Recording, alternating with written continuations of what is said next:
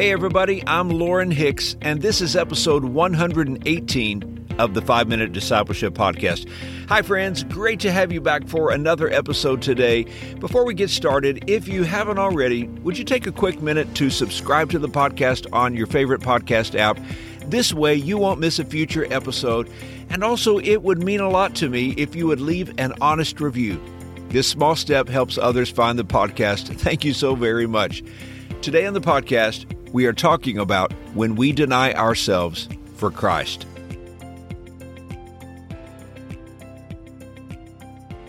If you know Jesus as Savior and Lord, you are among the most blessed people on earth. What a blessing it is for you and I to have this salvation and forgiveness of sins, and it comes to us freely by the grace of God. But while our salvation is free, Jesus calls for you and I to take up our cross, to deny ourselves, and to follow Him. Have you ever wondered how can salvation be offered to us as a free gift of God, yet discipleship has such a great cost? Well, consider this analogy. Suppose you have a desire to climb Mount Everest. And suppose a wealthy businessman heard of your desire and offered to pay for the entire expedition. Now, it cost about $70,000 to climb Mount Everest, but the businessman would buy all of your expensive clothing and gear. He would pay for your transportation, the guides, and even your training. It's totally free for you in terms of financial costs. But if you accept his free offer, you have just committed yourselves to months of difficult training and arduous effort. It could even cost you your very life because many good climbers have died trying to climb Mount Everest. It's free, and yet it's very costly. Jesus said in Mark chapter 8 verse 34, Whoever wants to be my disciple must deny themselves and take up their cross and follow me. Notice that Jesus does not say, let him hate himself. He's not asking us to deny our basic humanity or our personhood. The word deny means to disavow any connection with something or to state that you are not connected in any way. Denying ourselves means that we renounce our natural feelings about ourselves, our right to ourselves, and our right to run our own lives. We are to deny that we own ourselves, we do not have the final right to decide how we are going to live our lives. And this is where things get challenging for us. Because the one thing that we as human beings value and covet and protect above anything else is the right to make our own decisions. But denying self means I stop thinking I'm always right.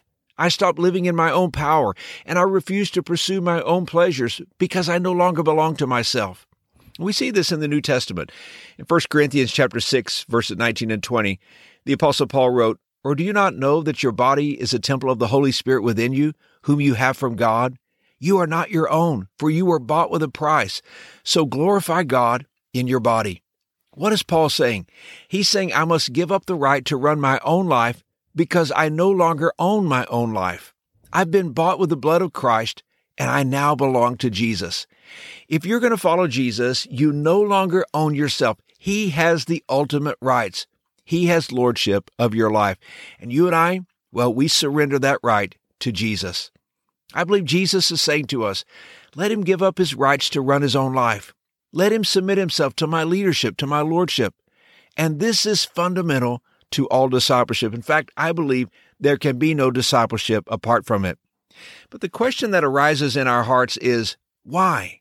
Why would we do this? Why would we deny ourselves? Why would we surrender our all to Christ?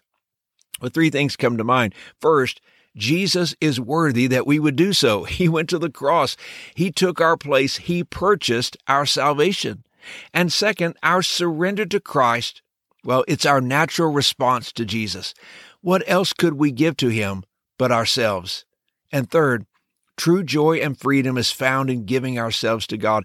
I know it goes against our natural thinking, but millions of people can testify to the joy that is found in giving our complete lives to Christ. And here's today's challenge take time to pray and ask God if there's an area of your life in which you have withheld your surrender. I'm confident that the Holy Spirit will speak to your heart, and as you deny yourself, you will experience the joy that comes from giving our lives to Christ. Hey, thanks again for joining me for today's episode. If this podcast is a blessing to you, if you're growing spiritually, if it's helping you, would you take a minute and share this podcast on social media so that we can get the word out and help other people become fully devoted followers of Jesus? Have a great day, everybody, and until next time, let's continue on our journey as followers of Jesus.